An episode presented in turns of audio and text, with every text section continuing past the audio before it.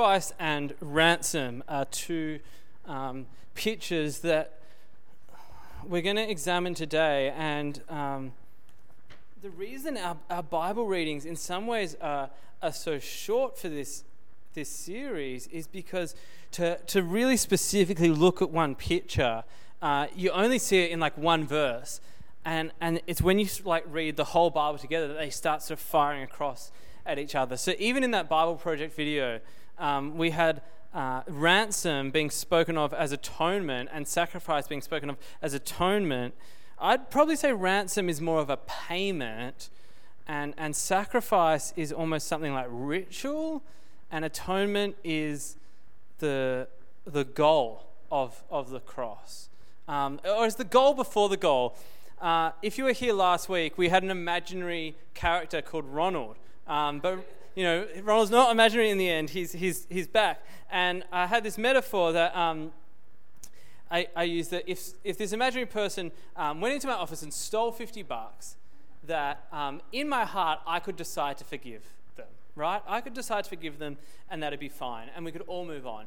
But it would kind of still be a little bit awkward. It, would have, it wouldn't change the fact that um, someone had stolen 50 bucks from me. Now, if they had have come uh, and said, I'm sorry, I shouldn't have stolen the money, have a good day, that might be nice, but it'd also be weird because, like, an apology without actually making, like, repair is kind of weird. Like, a true, true repentance involved would be saying, I'm sorry, here's 50 bucks well, here's 50 bucks with interest because, you know, 50 bucks, that can yield a lot of interest, you know, with the, the banks these days. Um, that's a joke. You could also get this situation where, like, if, if an imaginary person, I guess we won't call him Ronald now because Ronald's here, we'll call him, like, you know, Samuel. Um, if Samuel steals 50 bucks, Daniel might say to Samuel, Samuel, I know you needed that, but that's not cool. What I'm going to do is I'm going to pay it back for you. I'm going to give Lockie the 50 bucks for you and then it's, it's going to be made right and you apologize. Or I could say to Samuel, let's walk down to the bank, take 50 bucks out, I'll give you another 50. If you'd like to give it back to me, that'd be great, and then we're all square. Like if if the person that's atonement when something is made right, whether it's by Samuel, by Daniel, or by myself. Atonement, forgiveness is when in my heart I say, I'm not going to worry about the debt, I'm not going to pursue it. But to really make things right, something has to be handed back. Something has to, a transaction has to occur to make things right. And what's incredible about the cross is that God is the one who makes things right when, when he was the one who was sinned against. God actually comes down to earth and says, I'm going to pay the price, I'm going to make things right. And so, um, one way to, to think of this is, is the great exchange. That there's a, um, an exchange that happens, um, or a wondrous exchange, I called it last week. And actually stuffed that up. I was meant to say the great transaction um, because there's an exchange, but it's another way to think of it is a transaction that that something's paid. And what I want to be really careful today is interesting is we don't quite know how the payment works. For years and years, the church said God made a payment to the devil. Theologically, that makes it seem like the devil had something over God. And so that can't be true. And so then pushing back against that, many have said God made a Jesus made a payment to God, the Father. Now that's okay. But it says in the scriptures a lot that like Jesus was involved and the Father was involved in the crucifixion almost as one like they don't become two really separate entities, but actually that they come to the cross together as a trinity. And so the best theologians, I think they basically just say a price was paid. I guess God paid it to God. God settled the score, He settled the ledger. but it's, it's not that God paid it to the devil and that the devil had power over him. And it's also not that the Son is so, like, such a victim of the cross and the Father is such a, uh, a debt collector that um, something has to happen there. The Father and the Son both say, I'm going to go to the cross. It's, it's the crucified God on the cross. And the payment is, is paid. So there's a, a payment um, and a sacrifice. So uh, one way to think of it uh, is a little poem I made up. Um, it's probably not the best poetry in the world, but Jesus absorbed the cost and paid the price. He was a perfect sacrifice. He absorbed the cost and paid the price. And I, I say absorbed the cost to try and capture this idea that it was sort of in himself, that the cost was to himself. And so he didn't necessarily have to pay it to someone else, he almost had to take it on himself. So if I go up to, up to my father in law who just got a Tesla, um, Daniel actually asked me a question about that. I have to talk to you after, Daniel. But um, that's, you know, not really for the sermon. Um, but, you know, if I say, hey, uncle, although you don't actually call, anyway, once you get married, you don't have to call him uncle. What do I call him? Dad's kind of awkward as well. I don't, you know, some people are good at that. sometimes I'll call him dad, but like really like, dad. like, hey, dad and then just start keep the conversation going. If I said, look, let's be honest, I'm not a huge like car man, but it would be cool to drive. Like, could I have a go? And he said, Oh, Lockie, okay, okay, you know, just for you or something like that. You better buy me a coffee or something. Um, and then I just found the technology so much fun. I don't know if you've seen inside of one of these things, but there's like a plasma screen. And I just start watching cricket and have a big crash, right? Because surely that's what's going to happen. Um, if he said afterwards, I'm going to absorb the cost, like the cost is to myself, I'm going to take it on myself, he'd be saying, Look, this has happened to me, it's my car but I'm going to I'm going to pay it myself. I'm going to pay the price to get it fixed so you don't have to. I'm going to absorb it, take it on myself. That's what, that's what God does on the cross. He takes it on himself and he says, This injury has happened to me, but there's a cost that has to be paid. I'm not going to charge anyone else and, and put them in my debt. I'm going to absorb the cost myself. So that's what happens in, um, in the payment of a ransom. Now, an image of payment of a ransom that we might have today is when you get like prisoners overseas and stuff. I don't know if anyone followed like um, the Brittany Griner situation, the um, American basketball player who was kept in Russia, or um, closer to home, the uh, Melbourne Uni academic uh, Kylie Gilbert Moore, who was uh, kept in Iran, and to um, to get them back, you often have to give them something. Like, it's not just like, hey, give us our basketball player back, give us our academic back. They're like, fair enough. Because you asked nicely, you can have them back. It's like, what are you going to give us? Are you going to release a prisoner? So, you know, in exchange. So, a ransom paid is, is a, a payment so that there can be freedom. The goal of a ransom is that um, this price might get paid so that then uh, you can be free or Brittany can be free, or Kylie can be free. And so the ransom is because we're, the Bible says, like enslaved to sin and enslaved to the law. And we, I don't know if you've ever been um, like in a Pidapipo and they're like, would you like one scoop, two scoops, three scoops? And you're like, I'm enslaved to three scoops. Like, there's nothing else that I can have and except order three scoops. Like, when we're enslaved to sin, we need to be released, we need to be free.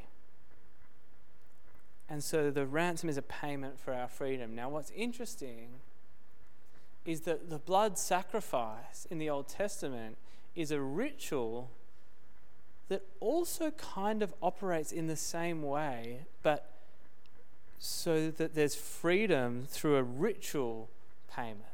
So, what, um, let's go, what, you all know Exodus, right? There can be miracles when you believe. Prince of Egypt, DreamWorks, Mariah Carey, Whitney Houston, tells the story of the Exodus. When um, the, the 10 plagues came and Pharaoh still didn't um, turn around, you know, there's also the, um, there's other songs anyway, I won't sing them, but there's so many good songs about the Exodus. Um, the Pharaoh doesn't let the people go. So the 10th plague, God says, um, make an animal sacrifice, paint the blood on your doorpost, and that'll be for your protection. And this is going to actually become a symbol, the Passover, to remember that the blood of the animal actually is what's going to set you free. And so this, this sacrificial ritual becomes part of, of Israel's worship. Take a, a one year old lamb, a, a spotless, pure lamb, sacrifice it to remember that you're free. And at some level, to kind of like pay for your sins. That it said in that video, like, it's a substitute, which comes back to the last week's image, that this lamb is dying for your sins instead of you. Now, that sounds really like gory and, and intense. Uh, I read a really interesting uh, kind of apologetic for this, though, that was something we forget is that the animal was eaten. Like it was, it wasn't just like we sacrifice this animal, it's gruesome, and then we like toss it out. It was actually eaten. It provided food for the priests, um, and then the Passover meal. It uh, provides food for the family. And at some level, it was actually a, a sacred ritual which honored the life of the lamb and said, This is a life that, that has to be given so we can have life. You know, and, and we have to, to be nourished, for any of us to have life, something has to die. Even if you're vegetarian, you know, the, the wheat has to get broken off the stalk, or the lettuce has to get pulled out of the ground, has to be uprooted if you're not vegetarian, then the, the lamb one makes a lot of sense. The, the lamb has to die for us to eat it. No one's eating like a live sheep, obviously. Life has to be given so that we can have life. And so we get these two images which both speak to redemption, freedom. He absorbed the cost and paid the price in Mark 10:45, Jesus says, um, you know, try not to be all like egotistic about like who's going to be next to Jesus and who's going to be, you know, the most impressive because in the end my role is to serve. This is why I came, not to serve, um, not to be served, but to serve and to give um, my life as a ransom for many. Now, he's one ransom, one payment, but for many. Um, Matthew 20 uh, has the same kind of uh, same kind of moment. Um, Jesus is talking to the disciples and says, The Son of Man didn't come to be served, but to serve and give his life as a ransom for many. Um, this also comes up in, in Timothy, um, where it's translated as He gave Himself as a ransom for all people. This one payment for many, for all people. Um, and then in Hebrews, it says that uh, Jesus died as a ransom to set them free. So we get this picture of what is a ransom paid for? so that people can be set free. It's so that we can have redemption, so that we can be released. Now, this reading in Hebrews actually brings um, a lot of our, our threads together. So, if we go to um, verse 6 in Hebrews 9, it says um, basically the priests had to do this sacrificial ritual um, very often. And how it worked was that they regularly um, went into the outer room but only the high priest could enter the inner room once a year and had to be carrying the blood of the lamb. And like we saw in the video, uh, he offered uh, the blood for himself and for the sins of, of all the people. Now, the Holy Spirit was showing by this that the way into the most holy place, now, the, the inner room, the most holy place, is where the presence of God was, right? So, this was uh, to get to the presence of God, to get close to God the Holy Spirit had been showing that the way to get to this holy place had not been revealed yet, not been disclosed, because the first system, the first tabernacle, was still functioning. But this as an illustration for the present time, because the gifts and the sacrifices that were offered weren't able to fully clear the conscience of the worshipper. In the end, they were just ceremonial washings. That you know, we did, but only until the time of the new order. Because when Christ came, he came as a high priest, and he went through the greater and more perfect tabernacle, not a, not a tabernacle, not a temple made with human hands, not even something part of this creation. He didn't enter through just the, the blood of goats or calves. He entered the most holy place, the very presence of God, once and for all not repeatedly, but just once and for all by his own blood. So his blood was spilled instead of a lamb or a goat. And instead of it having to happen every year, this was once and for all, and it obtained eternal redemption. So Jesus has this, this one ransom paid, one sacrifice, once and for all, for the many, for eternity. It's not this regular thing that has to happen now. He's doing it once, He's doing it for all, He's doing it for all time. Verse 13 says, The blood of goats and bulls and the ashes of a heifer sprinkled on those who are ceremonially unclean sanctify them so that they are outwardly clean. But how much more then will the blood of Christ, who through the eternal Spirit offered himself unblemished to God, cleanse our consciences from acts that lead to death so that we may serve the living God? For this reason, Christ is the mediator of a new covenant, that those who are called may receive the promised eternal inheritance, now that he has died as a ransom to set them free from the sins committed under the first covenant. What we're seeing is that these two pictures, blood sacrifice and payment of a ransom, are speaking similar language. They're speaking of freedom and redemption and release and atonement and covenant. That is like covenant, like a marriage, covenant, like a, a, a an agreement, a deal, a, a connection that can't be broken. I think an, another way to get to the heart of what covenant is about is communion.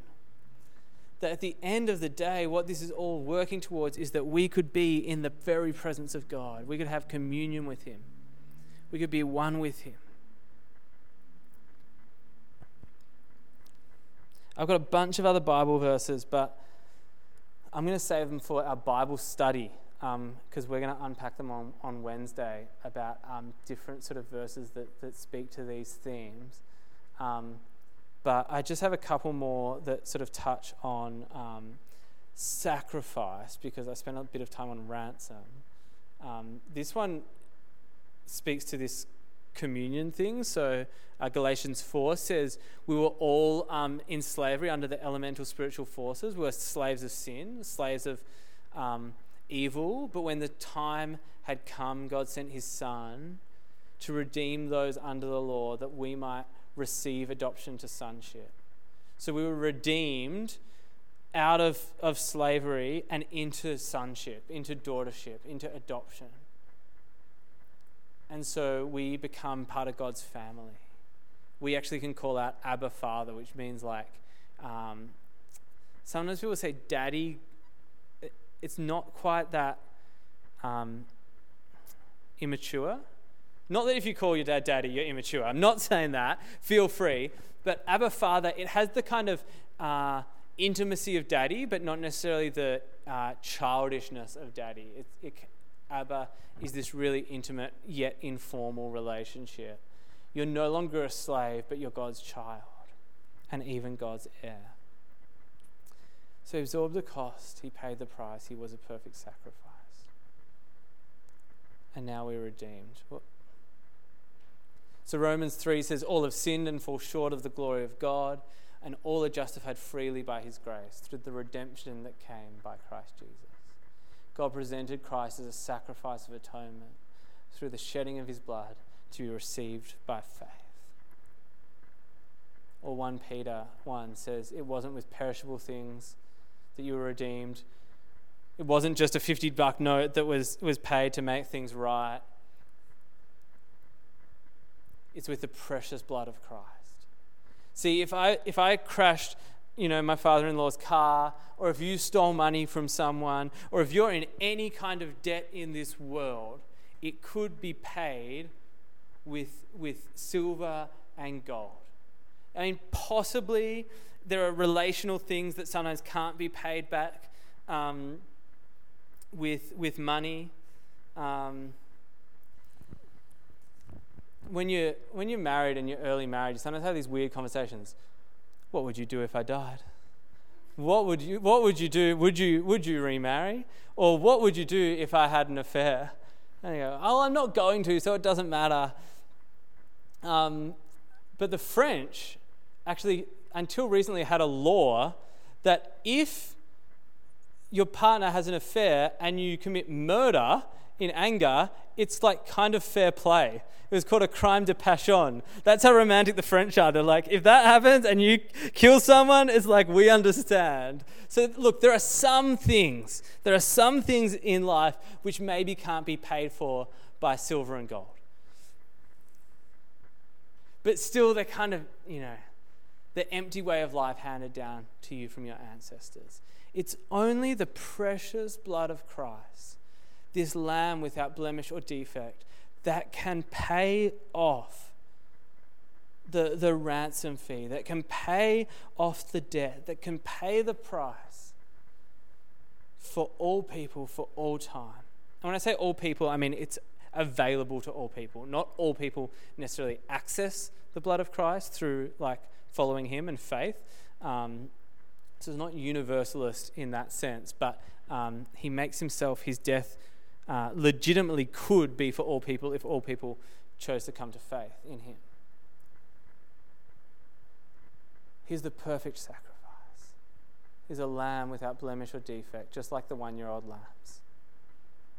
But he was a, a man lamb and he never sinned. He was a perfect sacrifice. So in him we have redemption through his blood, the forgiveness of sins, in accordance with the riches of God's grace. I love that line, in accordance with the riches of God's grace. It's like that thing where I was saying at the start forgiveness and atonement are kind of different things. Like forgiveness, God could choose to forgive us just because He's God and He's forgiving, that's His character. But He makes atonement so that things can be made right. And so it's in accordance with His character, it's in accordance with His forgiving character, the riches of His grace, that He said, I'm going to make things right myself. I'm going to redeem my people through my blood. And therefore, forgiveness of sins, my grace, atonement will all work together. So, to finish, I said this last week three words imparted, imputed, incorporated. Was this sacrifice, was this ransom, was it uh, imparted to us in the sense that was it a gift? Now, I've heard um, that Prince Charles who's about to become King Charles. Um, not to, not to me. I'm not spending, I'm not spending a dollar with, with Charles's head on it, you know. Diana all the way. But, um, uh, or Warnie, you know, Warnie. Um, but so, you know, not my king, but, you know, uh, the rest of us in the Commonwealth who are, you know, willing to just, you know, I'll, I'll give you the $1 coin, um, even though it's got Charles' head on it. Uh, he's struggling to find a, a, musical artist for his coronation. He wants to find a relevant, kind of a relevant British pop artist, but Ed Sheeran said no, and Harry Styles said no, and Coldplay said no, and Elton John said no, and we are just now talking like, has he asked Dua Lipa? Maybe he hasn't heard of Dua Lipa. Um, he started coming to like the, the Commonwealth, like Kylie Minogue said no. I started to rack my brain, like who, like Rihanna, but Jamaica just left the Commonwealth, you know. Bieber, Canada, but they're kind of more American. I don't know. You, you'll have to help me out. I'm wondering if I might get the gig. you know, I can do it. I can do it. I can. I can do a decent Ed Sheeran, like you know, tap and rap a bit, and you know, I'm. I can be bought. I can be bought, Charles. So if you're listening, um, the podcast, we're trying to get it on Spotify. Um, so you know, if you're listening, Charles. But anyway, uh, all this to say, if I played the gig for Charles for his coronation, and then he said, as a gift, I'm not going to knight you, you're not, you're not going to become a sir, apologies, but you can have free access to like all of the palaces and all of, like you can, anytime you're in the UK or the Commonwealth, like it's on me, go wherever you want, stay wherever you want. he could give that to me as a gift. And he could say, I'm imparting this gift to you. Here's a key. Here's like a magic key, like in Dragon Quest or something. Um, Jess been playing Dragon Quest, so I think that just only really matters to me, Ronald, and Jess. But um, uh, it's a good game, uh, and there's magic keys. And so, if Charles gave me a magic key, he would give me a gift. He would impart this, this privilege to me that you now have access to anywhere, any palace, Buckingham Palace, Westminster Abbey. I don't know much of that. Balmoral Castle, there we go. I've watched enough of The Crown. Um, he could impart it, right? That's one way. And, and at some level, uh, the, the cross achieves an impartation of, of freedom, of, of we're bought at a price. He paid for us, He sacrificed for us. It is a gift. It's also imputed. And imputed more means like a declaration. So Charles might not say, here's a key. He might more announce to everyone. He might say, this guy Lockie, he did he played Living Hope at my, um, at my coronation. Uh, haven't really heard the song before. I'm not that into, you know, contemporary Christian worship music, but I told him that if he'd do the performance, uh, he could go anywhere. He could go to Balmoral Castle, he could go to Buckingham Palace, he could stay in Westminster um, Abbey. And so he could do an announcement and say, Everyone, you need to know that Lockie is free to go anywhere. He, you, you know, he couldn't make it an announcement or a gift. Like um, if you're in court and the judge says, uh, You're free to go. It's, a, it's an announcement, it's a proclamation. Um, imparted and imputed both tell the story of what happens at the cross, but only a part of the story. I think what would be the most powerful thing is if Prince Charles said to me, and this is where the metaphor falls down because I don't know if I'd want to do this. He said, Just come with me. Just go wherever I go. Just ride with me. In I don't know if he still drives like the carriage with like the Cinderella carriage, probably not. But um, come with me, and wherever I go, you will be my guest, and you'll be able to um, come along. And everyone, I'll just say, He's with me. And, and in the end, the most significant thing that happens is all of these that we're given this as a gift. It's spoken over us as a declaration. But most of all, we're invited into Christ. We're incorporated into his destiny. And in his resurrection, he rises again. The price is paid, the debt is cleared, the sacrifice is done, and he's the perfect, spotless lamb who was slain and we're with him in glory, and we're with him forever, and we're with him in joy. And so we walk with Jesus into the fruit of the cross and the resurrection. His forgiveness and his atonement means that we have communion with God. And just like it said in the video, the two ways we practice this as a church are baptism and the Lord's Supper. That we're baptized into Christ. When we go down, we come out and we're, we, we're raised with Christ. We are with Christ in his death and in his life. If you haven't been baptized before, I encourage you. It's coming up. We're going to um, do a baptism with Fonya about midway through the year. Uh, please, please, please uh, get baptized. It's, it's one of the, the most significant ways a Christian participates with Jesus in his death and resurrection and the other way is the Lord's Supper. And so, why don't you gather around the table now? Maybe turn on some lights. It's sort of gotten dark. Um,